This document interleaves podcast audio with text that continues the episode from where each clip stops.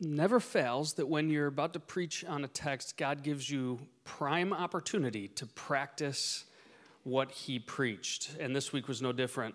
Um, this past week, uh, I, have, I have three kids, by the way a 15 year old daughter, 17 year old daughter, and a 21 year old son. And our 17 year old had, a, had an elective surgery to help with her breathing planned months in advance. And that was supposed to happen, I believe, Tuesday or Wednesday, whatever day it was, doesn't matter. My wife had taken the days off for it. We were ready as a family. Had a packed week at work, feeling good about everything lined up and ready to go. And wouldn't you know, just when you have your plans in order, a wrench gets thrown in. Anybody ever have that happen? A wrench thrown into the works? No? Somebody? Okay. All right, get out. No, I'm just kidding. Today doesn't apply, but it will someday, I promise. So the wrench gets thrown in when my other daughter, my younger daughter, um, begins to have very acute pain, significant pain, so significant that she actually needed to go in for spontaneous surgery at the hospital downtown. Now, to put your mind at ease, everybody's okay. None of it was life threatening, and thankfully, they're recovering. But what ended up happening was our plans, can I say, went to hell in a handbasket? because I feel like that's where they went. And while I was sitting in a waiting room in one med center, calling off of work and being present, my wife was sitting in another waiting room. Now, we each had very different waiting experiences, right? Waiting for a planned procedure that everybody knows what's going to happen and how recovery is going to look feels stable waiting for the next OR to open up and not knowing when that's going to be or how long you're going to be there or when the next nap potential is going to be, whole different waiting, right?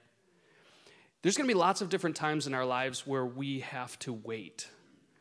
And the good news here this morning is that this is not a new human condition or a surprise human condition. The question isn't if we'll wait, the question is how we will wait. Is anybody waiting on something today? Anybody waiting on anything? I can hear it around the room. This topic of conversation is relevant to all of us. Whether you're waiting on a medical procedure, whether you're waiting on a, like I was in a waiting room, or a Sunday afternoon trip to Wegmans and line there, if you're brave enough to go and wait in line there.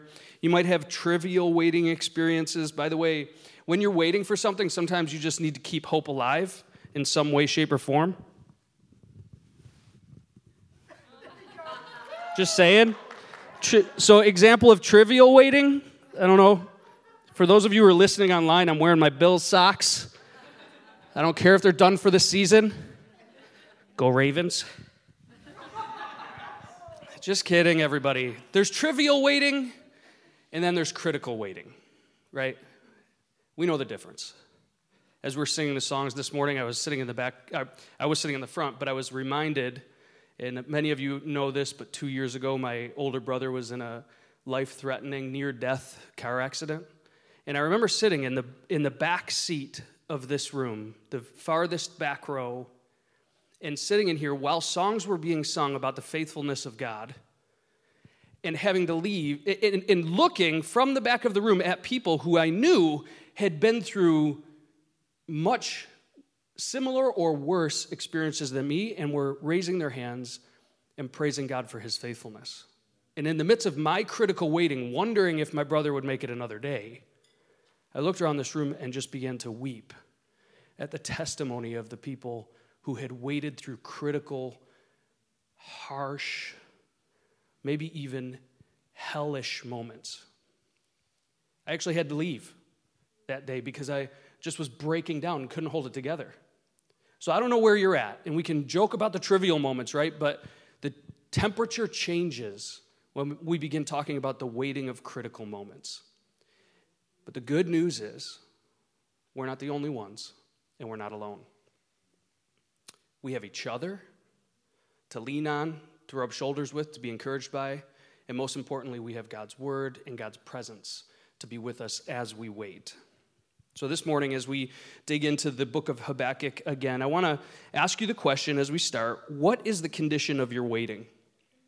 What is it? How are you waiting today? Are you waiting faithfully? Are you waiting skeptically? Are you waiting with frustration? Are you waiting like I was two years ago with tears? Or are you waiting in this moment over just something trivial and joyous, just kind of waiting for a Super Bowl win someday, maybe ever? Whatever you're waiting on, there are stark disparities between how we do so. So, Let's dive in. Um, before we read the text, I want to pray and give you a little bit of an idea about what Habakkuk is talking about and why he's talking about it. So, Father, we thank you for this opportunity to open your word. God, we thank you for the chance to learn how to wait faithfully, how to walk faithfully. And God, I thank you that before anything was said, you laid your word out before us so that we would have a guide, a light, and we can walk with you and you walk with us. In your name, amen. Amen. So, main idea of this talk today, and I'm going to give this to you so if you don't get anything else, get your pens out, get your phones out, take a picture of this. It should be up on the screens. Perfect. This, yes, good timing. Yes, get that phone out, full permission. Wait on God's timing. Inscribe his vision on your heart. In his perfect plan, patient faithfulness transforms dreams into divine masterpieces. And let me say this it's not your masterpiece, it's His. It's His, although we all want it to be ours. Wait on God's timing, inscribe His vision on your heart, and His perfect plan, patient faithfulness, transforms dreams into divine masterpieces. That's the whole idea. We could stop now and just take that and ponder it with Habakkuk's words for probably the rest of our lives. Uh, but let me take up more of your time with my stories let's reinforce this a little bit and give you some ideas on how to apply it. By the way, Habakkuk's life is not all that much different than ours. It was different in the specific acute struggle that he was facing, but the overarching complaint, I think, is still relevant for today. So let me just explain that a second. Quick history lesson. Habakkuk's Israel, Habakkuk's people were facing intense economic strain and social injustice, huge disparities between the wealthy and the non wealthy. Huge disparities critical racism, like uh, wild running through their system. People were, people were treated like dogs, and others were treated like kings and queens simply because of who they were born to and the color of their skin and the nation of their origin. In his nation, there were religious changes and idolatry happening because of other cultures and other nations coming to be with them. So there was a synchronism or a syncretism, and it, in that means it's a blending of faiths. So there was a universalism happening in Habakkuk's Israel where he was worried and concerned that people would forget the God of Israel and they would begin blending their worship with the worship of other gods. I know we don't deal with any of that these days in the United States or in our countries, but the last thing I just want to point to, and this is completely irrelevant, but um, Habakkuk was dealing with incredible internal political changes. No, nothing happening this year on this one here. But um, let me just say this, though. The struggles that Habakkuk was dealing with were much more um, acute and painful in, in day-to-day life. People were literally being killed and losing their lives as a result of who was king and who wasn't. Which government was taking charge meant who would live on your street. So Habakkuk's concerns were similar to ours in a macro way, but very different to ours in a micro way. The stakes were very high for Habakkuk. And as he was pleading with the Lord, as he was arguing with God, and by the way, he says he was complaining. I, I actually looked that over a couple times. I was like, wait, is it okay to complain to God? Is it okay? Like, I tell my kids not to complain.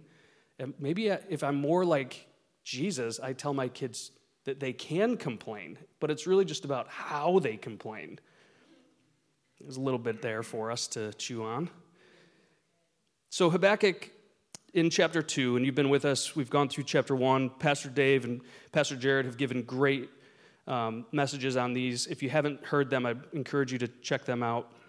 But we pick it up in Habakkuk 2, chapter 2, verses 2 through 5. Then the Lord said to me, Write my answer plainly on tablets so that a runner can carry the correct messages message to others. The vision is for a future time. It describes the end and it will be fulfilled. If it seems slow in coming, wait patiently for it will surely take place. It will not be delayed. Look at the proud. They trust in themselves, and their lives are crooked. But the righteous will live by their faithfulness to God. Wealth is treacherous, and the arrogant are never at rest. They open their mouths as wide as the grave, and like death, they are never satisfied. In their greed, they have gathered up many nations and swallowed many peoples. Father, we thank you for your word. Guide us by it this morning.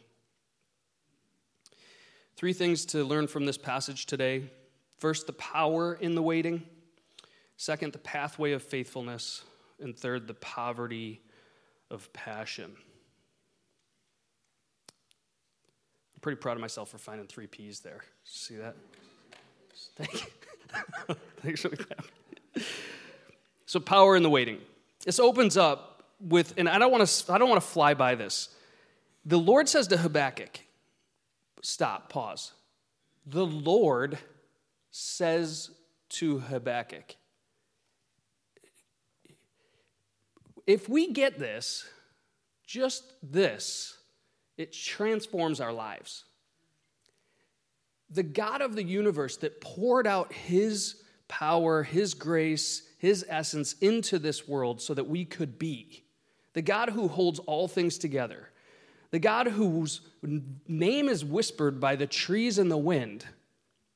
I believe, and, I'm crazy enough to believe, that God continues to hold us together as we spin and as we rotate around the globe and as we spin around the sun and as our universe continues to move. It's God, through his systems and in the midst of his work, that holds it all together. That God, that one King of all things, speaks not just to Habakkuk, but to us. It blows my mind. It completely blows my mind. Right? Like, if I could show you a picture of how I feel about this, this would not do it justice. If I take too much time even to talk about it right now, I might just fall on the floor. Because the reality is, we ought to be like ants. We are so potentially small and insignificant compared to the grandeur and the majesty of God. And in the midst of this passage, I'm blown away by the fact that this king, this great, glorious one, this gracious, beautiful God, has said, You, Jeremiah, you, Peter, you, John, you, Antonia, you. He calls us by name and speaks to us and gives us time to be able to meet with him he can choose how to spend his time, energy. He's not even in time. He can do whatever he wants with it. And he says, Come and follow me. He says, Meet with me in the stillness of the moments. Talk to me. Complain to me. And I'll talk back with you. And we see that here in Habakkuk's life. And I can't get by that without with jumping into application without realizing, holy cow. God, thank you. So let's start there. The Bible says that the Word of God is alive and powerful. It's sharper than the sharpest two edged sword. Some of you might even already know this verse by heart, all you Bible quizzers. It is to, between soul and spirit. If you don't know what Bible quiz is, it's okay, it doesn't matter.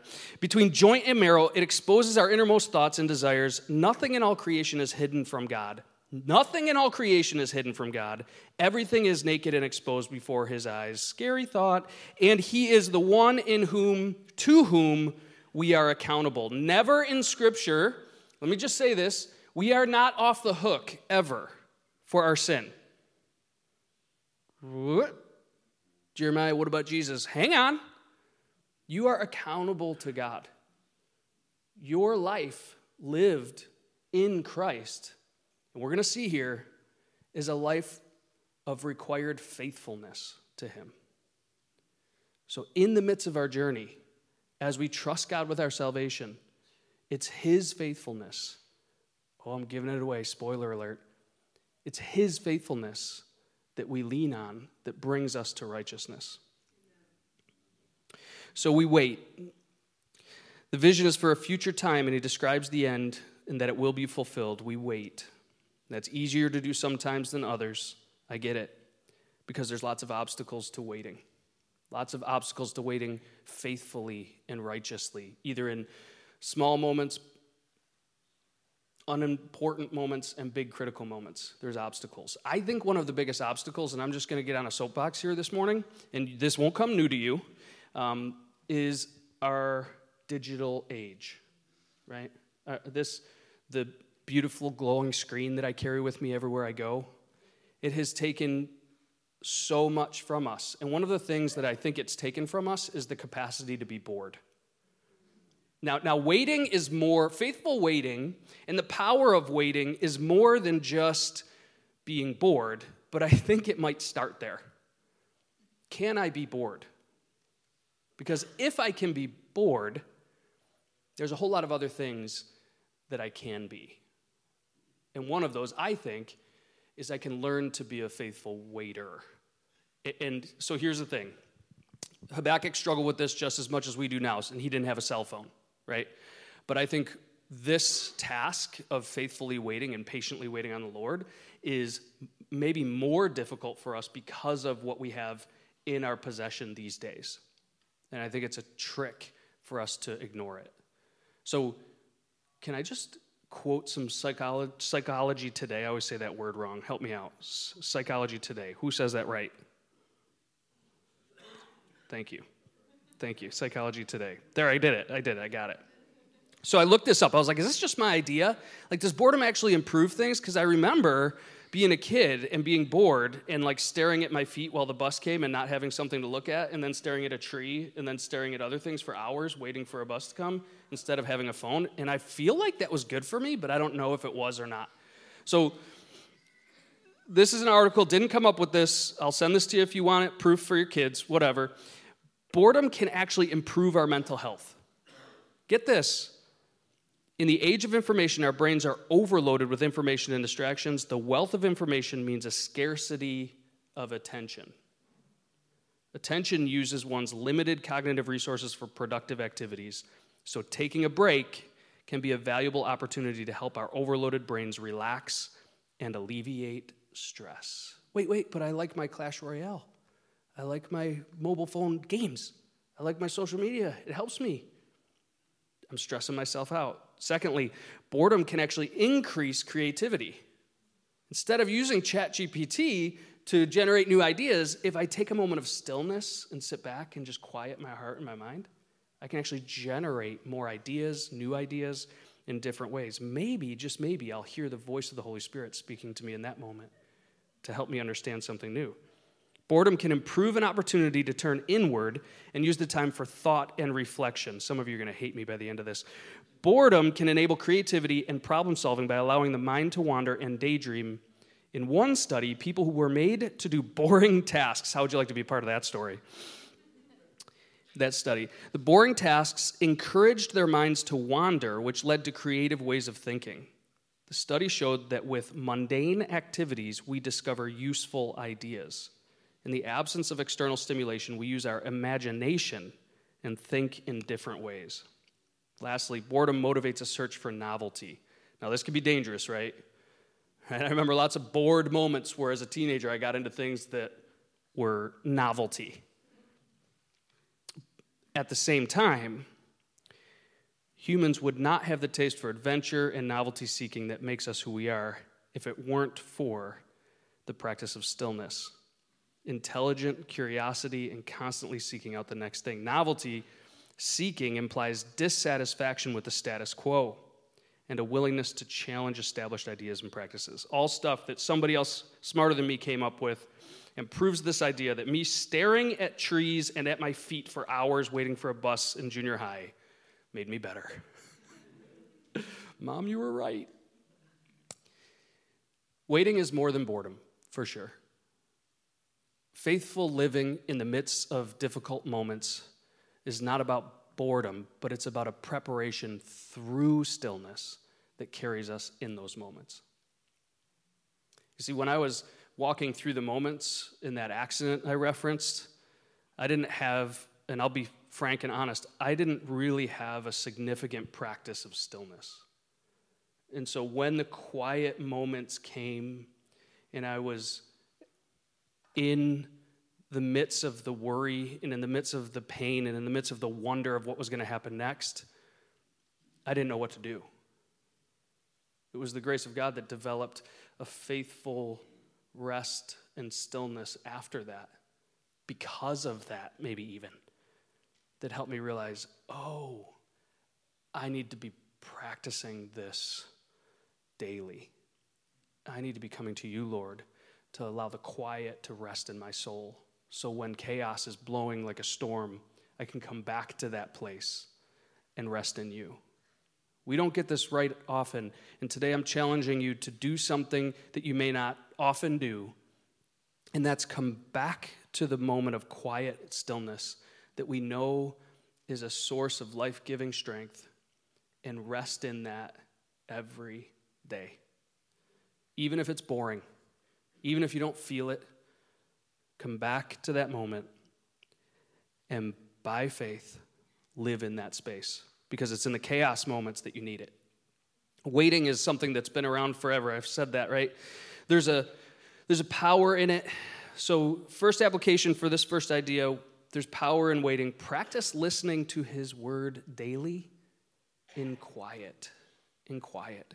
Maybe it's just two minutes. Maybe it's one minute before you get out of the car and go to work. Maybe it's taking a deep breath and thanking God for that breath. Whatever it is, start small and allow the waiting moment to take over and thank God for his presence and grow it from there. Secondly, there's a pathway of faithfulness. Chapter 2, verse 4 says, Look at the proud. They trust in themselves and their lives are crooked. But the righteous will live by their faithfulness to God. But the righteous will live by their faithfulness to God. And this is tricky because there's a tension here. There's a two way tension of obedience and grace. So you can read this a couple of different ways. The righteous will live by faith. Does that mean my righteousness is dependent upon my living by faith? And, and I would say there are a couple ways to look at this. And, and I'll, I'll say, even in Christendom, there's a traditional view of this that is, oh, you no, if you don't live out by works your faith, you are not saved. Your salvation comes by way of you working on it. That's a Christian, a traditional Christian perspective. Another traditional Christian perspective is grace is what causes us to live by faith. I believe that Paul, the apostle, looks back at this verse and points to it, saying, Don't you know it's not by your works, it's by our faith? The righteous shall live by faith. We sustain ourselves on the hope of things we do not see. So, this morning, as I share this verse with you, I want to point to a couple of pretty incredible moments in history where people, and maybe even man's best friend, have waited well. Has anybody ever heard the story of the dog who waited for its owner who went missing? Just recently, this, there's been a few of them actually. I didn't know this. I remembered the story. I actually asked my daughter, Hey, when I say this to you, when I say waiting patiently, what do you think of? And she said, The dog. I was like, What? What, our dog? What? She doesn't wait patiently for anything. What are you talking about? She's always wanting to eat or go out or whatever. I need this dog that I'm about to tell you about. So the dog name, I'll jack up the dog's name, poor thing, Mukhtar, had become known to the whole community as he went out every day in the same place by the sea, in the city of Yalta looking out to sea, hoping to see his owner, a lifeguard who disappeared at sea and who was never found again. During the 12 years of waiting, the dog is said to have become a problem for some citizens who had reported it to the authorities. They decided to euthanize him. But it was the great revolt of the local residents that stopped them. Everyone knew and loved him. The death of the dog has also affected the mayor of the city, who said that they will place a bust of him in the place where he always stood. Now, get this this is what the mayor said. This is about a dog waiting for his owner, going back to the same place at the beach. You can see pictures of this online where the dog waited and waited and waited every day. This is what the mayor said He was more than a dog, now he's a star. Love and waiting, the two reasons for living that have dramatically united our stories. Love and waiting. Now, he said that was the two reasons for living. I don't know how far that goes, but I'll tell you what, that's meaningful. The, the older I get and the older my kids get, I realize so much of life is love and waiting. Faithful expectation of something great and waiting for it to come into fruition.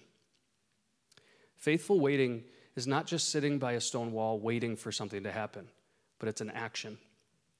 It's grabbing hold of what we don't see and living with the confidence that one day we'll see it. This is what C.S. Lewis wrote in Mere Christianity. A Christian is not a man, he said man, sorry ladies, but we'll say humans. Christian, I think he meant that. A Christian is not a person who never goes wrong, but a man who is enabled to repent and pick himself up and begin over again after each stumble, because the Christ life is inside him, repairing him all the time enabling him to repeat, in some degree, the kind of voluntary death which Christ himself carried out. That is why the Christian is in a different position from other people who are trying to be good. They hope by being good to please God, if there is one. Or if they think there is not, at least they hope to deserve approval from good men. But the Christian thinks any good he does comes from the Christ life inside him. He does not think God will love him because we are good, but that God will make us good because he loves us. Just as the roof of a greenhouse does not attract the sun because it is bright, but becomes bright because the sun shines on it. Here's the secret of the righteous life lived by faith allowing the light of the sun to reflect off the roof of your life. Welcome the righteousness of God through your faithfulness.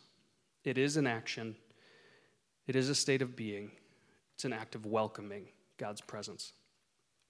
Thirdly, and finally, today, I want to talk about the poverty of passion. And this is something that we may have heard about in different ways in different times. But Habakkuk 2 5, as he wraps up this brief pericope, he says, Wealth is treacherous and the arrogant are never at rest. They open their mouths as wide as the grave, and like death, they are never satisfied. In their greed, they have gathered up many nations and swallowed many peoples. There is a danger in counterfeit sons. Anthony, would you come on up? As we wrap up, I want to share a this, see, this is another thing that happens as you're preparing for a sermon. You start to look through sermon eyes at things. I don't know if anybody, you, you know, it's like the red car syndrome. You, you start driving a red car, all of a sudden you see all the red cars on the street. I'm on the elliptical at the gym, and I'm watching the, the TV because you're forced to watch whatever they put on the TV. And I'm watching Shark Tank. Anybody know what Shark Tank is? For those who don't, there's a bunch of people with lots of money, and then there's people with ideas and no money that are trying to get some money to make more money, basically, with ideas. And somebody came in front of the sharks with this idea for, um, and actually, the, the name of the idea, maybe some of you have seen this Mama Sing My Song. Anybody ever seen this one? Mama Sing My Song? All right, great, none of us, just me. So, so Mama Sing My Song is an idea that is pretty cool. It's a stuffed animal that parents, moms, dads, grandmas, grandpas, can sing, record a song into, and then you give it to the child so that when you're not with them, they can squeeze it and hear the song sung. Isn't that sweet? Hear the song sung. Now, we, did, we actually got something like this from my father in law a number of years ago for Christmas. It was he and uh, my mother-in-law singing songs through a book. They, were, they read the book and then they sang a song at the end. Super cool. Here's what we do. In the midst of our journey, we get things that are supposed to remind us about God. And instead of being satisfied with them reminding us about God, we make them into God. How crazy would it be if the child getting the stuffed animal from Mama Sing My Song looked at that bunny rabbit or that bear and said, Mommy, Daddy. And when mom or dad walked in the room, they ignored them and just held on to the stuffed animal. How wild would it be if instead of after reading through the, the Christmas book that I got with my kids, my father and mother in law came in from Texas, and instead of walking over to them and giving them a big hug, they just kind of kept listening through the book? Doesn't make sense, right? But we do it every day. And Habakkuk and God's word through Habakkuk says, Be warned. Your pride, your ego is treacherous and it will be easy for you to trade the things that I've made for you for who I am in you. And so this morning, my challenge to you, finally, as we wrap this portion of Habakkuk up, is to spend time with Him every day in stillness. Be present of mind. You can see these kind of, I'll call them applications. Practice listening to His word every day. Welcome righteousness through faithfulness. It's His faithfulness shining on us that causes us to be guided well. And then finally, resist replacing God's design with mere reminders of His blessing. It's only Him that carries us through the waiting. It's only Him. Father, I thank you so much for your word. I thank you for the way that you speak to us in the still easy moments for the sake of the stormy chaos moments. Help us today, Lord, to look at this word with an eagerness, with a, with a hopefulness, with a faithfulness that helps us to stand on our two feet and rest in the knowledge that the King of the universe, the one who made it all and holds it all together, is with us. Lord, we take comfort in that. And I pray for anybody in this room right now who's in the midst of a storm, in the midst of a waiting in the midst of a difficult season, God, I pray that you would comfort their hearts, that you would hold them together as you have for so many before. Have mercy on us. In Jesus' name, amen.